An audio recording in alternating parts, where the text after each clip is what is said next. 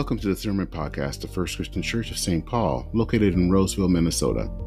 We are a congregation of Christian Church, Disciples of Christ, a congregation that is united in Christ for the sake of the world. Join us for worship in person or via our live stream Sundays at 11 a.m. You can learn more about us by going to fccstpaul.org. Here is this week's sermon.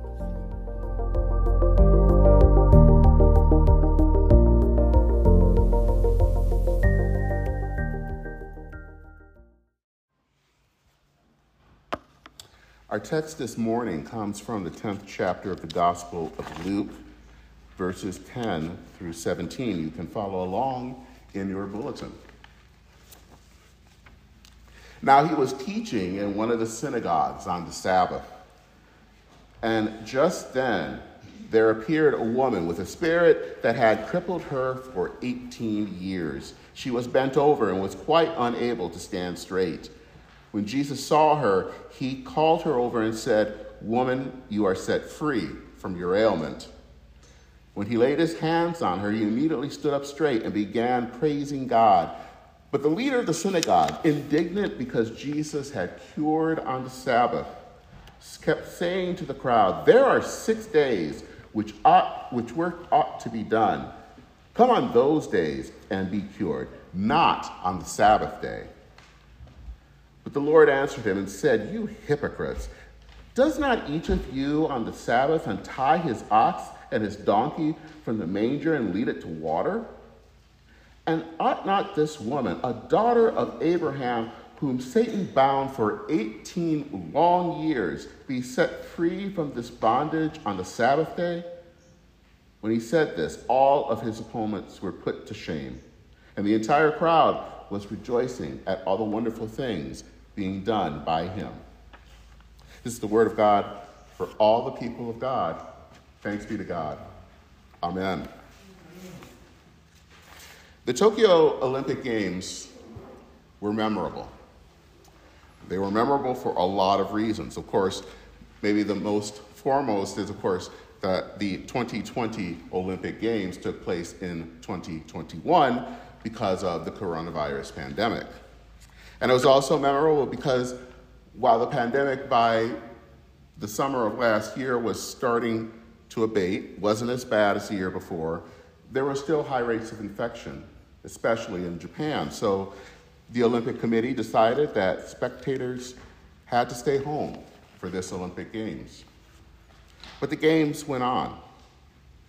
And the Games, as they always do, bring up stories stories about the athletes, and one of those controversies, one of those stories that came up, involved the, the gymnast Simone Biles.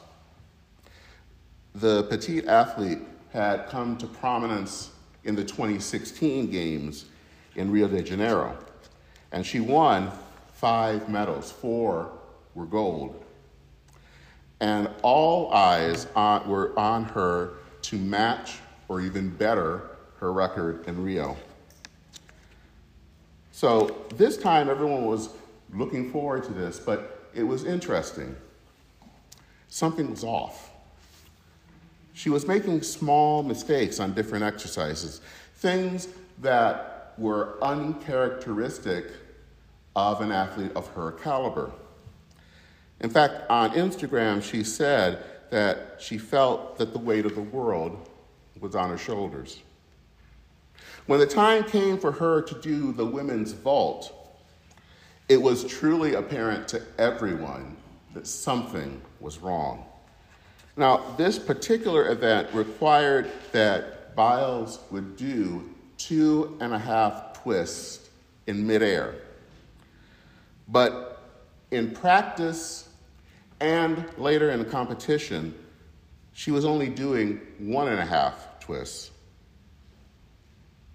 And then she did something shocking. She withdrew from the competition, citing mental health concerns. Now, there were many people who applauded what she did and they understood. But there were also commentators and, and people who were just thought that this was a sign of weakness or selfishness, that she wasn't a team player.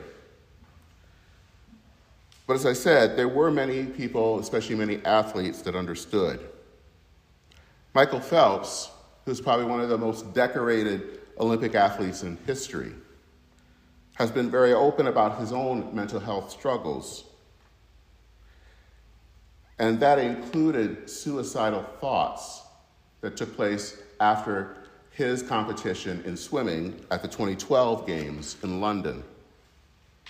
He said the following about Biles and also about himself. You know, we carry a lot of things, a lot of weight on our shoulders, and it's challenging, especially when we have the lights on us and all of these expectations being thrown on top of us. So he said about Biles, it broke my heart. The reality for Biles was that her head was not in the game. And I mean that literally. She was suffering from what gymnasts would call the twisties. And it's a sensation where you basically lose all sense of direction. And that is probably not a good thing to have happen to you when you're in midair. A trainer, Andrea Orris, explained on Instagram, and this was picked up by a magazine, why it made so much sense for her to drop out.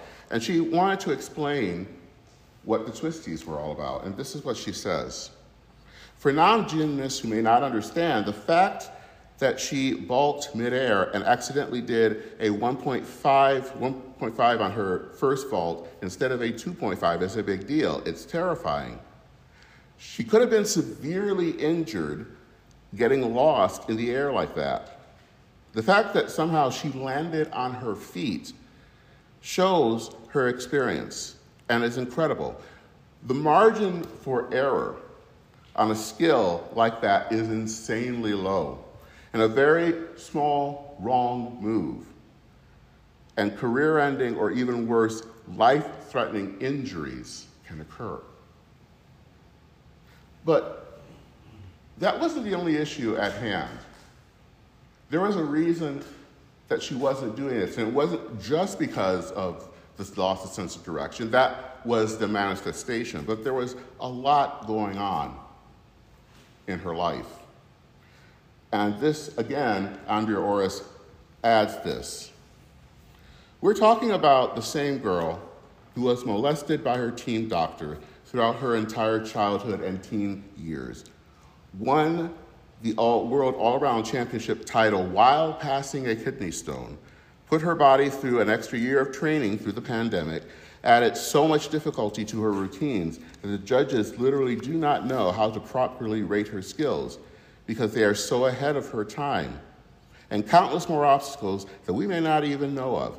All this while maintaining her responsibilities to her endorsement deals, the media, personal relationships, etc. And some people can still honestly say Simone Biles is soft, she's a quitter. That girl has endured more trauma by the age of 24 than most people will ever go through in a lifetime. Biles was one of the young women that were molested by Dr. Larry Nassar, who was a team physician for USA Gymnastics. And we found out that he had abused many young girls for decades. With that, along with the pressure, pressure to match or to best her performance from Rio, it proved too much for the 24 year old girl. And so she stopped. When we think about the word Sabbath, what comes to mind usually is a time of rest, and that is important.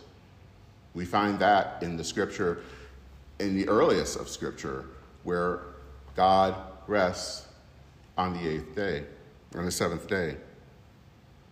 But it can also mean that something stops. Something that was in action, something that kept, just kept going, isn't happening right now. Expectations are put on hold or they're just dropped altogether. Things stop. Sabbath, though, is also about memory. one of the Ten Commandments, of course, is where God tells the Israelites to keep, to keep the Sabbath, to remember the Sabbath, and to keep it holy. And God explains why they have to do that. And if you go into in reading Deuteronomy, God explains that the people, the Israelites, were once slaves to Pharaoh. Slaves that were worked day and night, toiling for the king. And now they were freed from the, the Pharaoh's tyranny by God. And a response to the grace of God, which the Israelites experience, is to rest. It is a reminder of belonging. Or, as Kara Root, who is a colleague of mine and a pastor here in Minneapolis, has said, you rest because you belong to God who set you free. Remember the Sabbath, and you remember that your freedom and that of others, we belong not to the gods that enslave in endless busyness, anxious production, and fierce dehumanizing competition, but to the God of abundance, of freedom, of justice, and rest.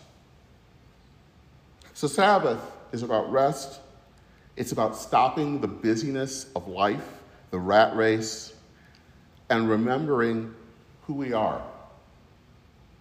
And more importantly, whose we are.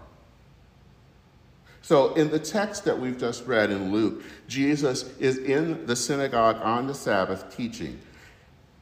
I can imagine that he was in the middle of a worship service when this woman appears. It's interesting that he is probably preaching or doing something in a worship service, and he immediately stops what he's doing.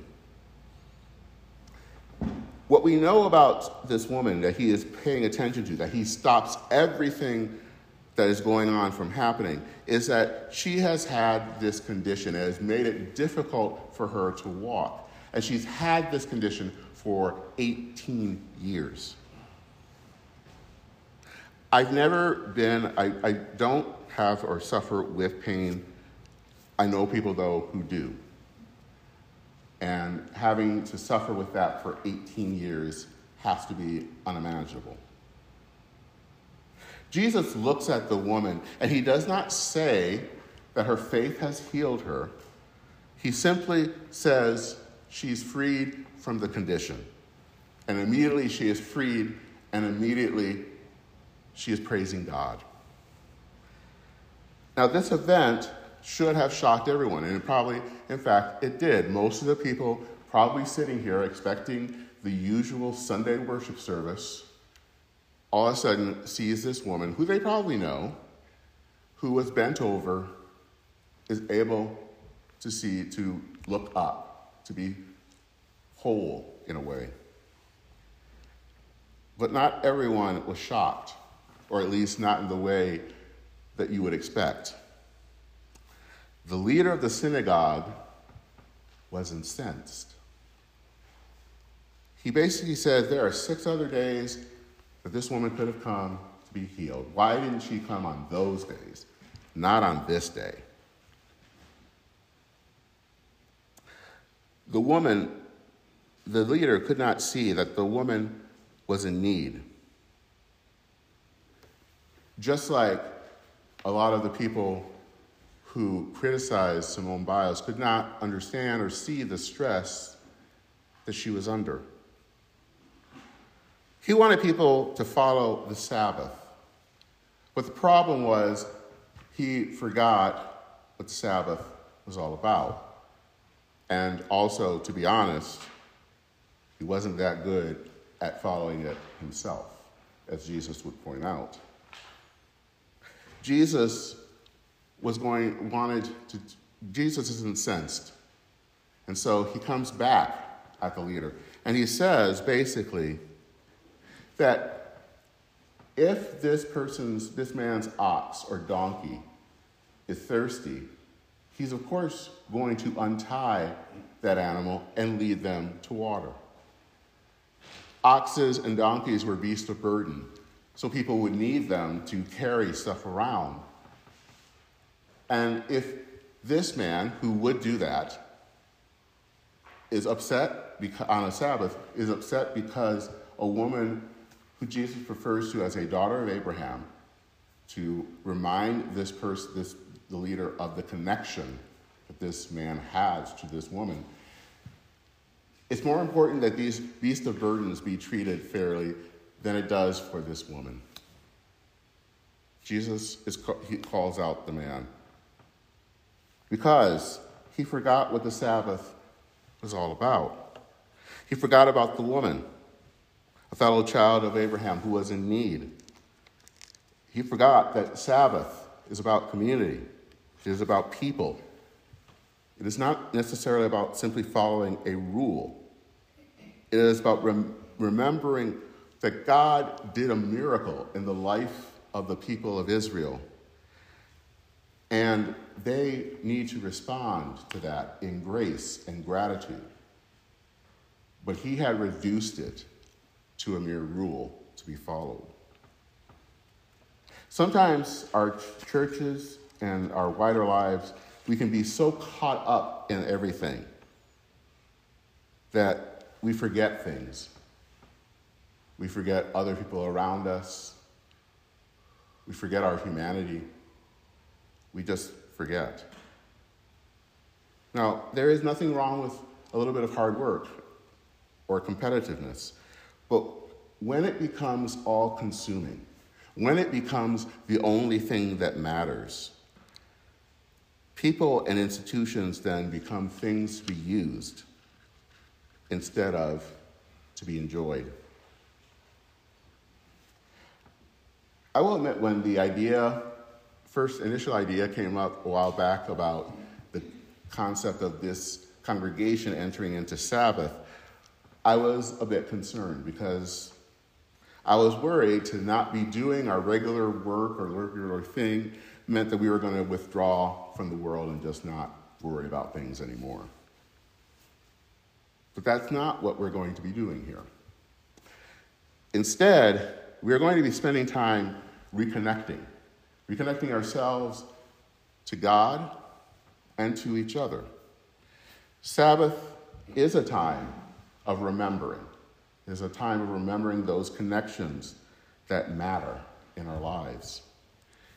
It is also a time to spend thinking about who we are as a church. Because if we just continue to do the same things that we've always done, that we just come to worship Maybe we go to Bible study, we kind of do uh, the regular things. It would be like twisting in midair and not knowing up from down. I've always been interested, there is a part of the design of the Christian Church Disciples of Christ, kind of our affirmation of faith. It's not in the, the prose part of it or the, the poetic part, but it's a part that comes right after it, and it defines what the local church is all about. And I wanted to share that with you. It says this Within the whole family of God on earth, the church appears wherever believers in Jesus the Christ are gathered in his name. Transcending all barriers within the human family, the one church manifests itself in ordered communities bound together for worship fellowship, and service in varied structures for mission, witness, and mutual accountability, and for the nurture and renewal of its members. Does that describe us? That is not a question to answer now, but it is a question to think about. I hope that during this time of Sabbath, when we stop when we rest, when we listen, that we will hear the answer. This past week, we mourned the passing of probably one of my favorite authors, the Presbyterian minister Frederick Buechner. He died at the age of 96, and he was well known for all for his writings. And I know that he wrote fiction, but a lot of his nonfiction books on Christian living to me felt like novels. He had that certain gift. He was someone that I think, in some sense, and the reason I wanted to include him in, in, in this conclusion is that he seemed to embody Sabbath. Because reading him meant you kind of did need to stop and to rest and to listen to your own life and to what God is saying. New York Times columnist David Brooks wrote a piece of appreciation about Buechner this past Friday. And he said this, and I want you to listen to it because I think it's important to our own people, our own life as a church, and to ourselves. This is what David Brooks says. In one of his frequently quoted passages, Buechner wrote, Listen to your life. See it for the fathomless mystery that it is. In the boredom, boredom and the pain of it, no less than the excitement and the gladness, touch, taste, and smell your way to the holy and hidden heart. Because in the last analysis, all moments are key moments. Life itself is grace. One of Buechner's often cited observation is that you find your vocation at the spot where your deep gladness meets the world's deep need. Perhaps like many others, I struggle to experience my inner life in the quiet, patient, deep, and old fashioned way that Buechner experienced this. So much of the world covers all the, covers over all that constant media consumption, shallow communication, speed, and productivity. Sometimes I think the national obsession with politics has become a way to evade ourselves. I hope that this Sabbath is a time that we will listen to our own lives and to the life of the church. May we listen to our lives as a community of faith. And I can hope, I hope, truly hope that we will pull ourselves out of the rat race to listen to each other and to God and remember who is important. Simone Biles did, of course, did get back into the competition in Tokyo. After time with a sports psychologist and with practicing, she competed in the balance beam and she won the bronze. Now, considering the kind of athlete and caliber of athlete that she is, you would think that she was underperforming because she didn't win a gold. But for Biles, compared to the past medals, she said that this bronze was, and I quote, definitely sweeter. Again, I pray, may this Sabbath be a time of rest and renewal. Thanks be to God. Amen.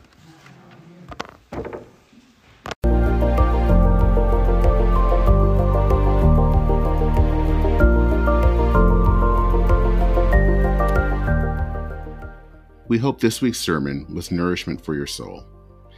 If you would like to listen to past sermons, watch past worship services, leave a prayer request, or get directions to our worship location, please visit our website at fccstpaul.org. May God be with you on your daily journey.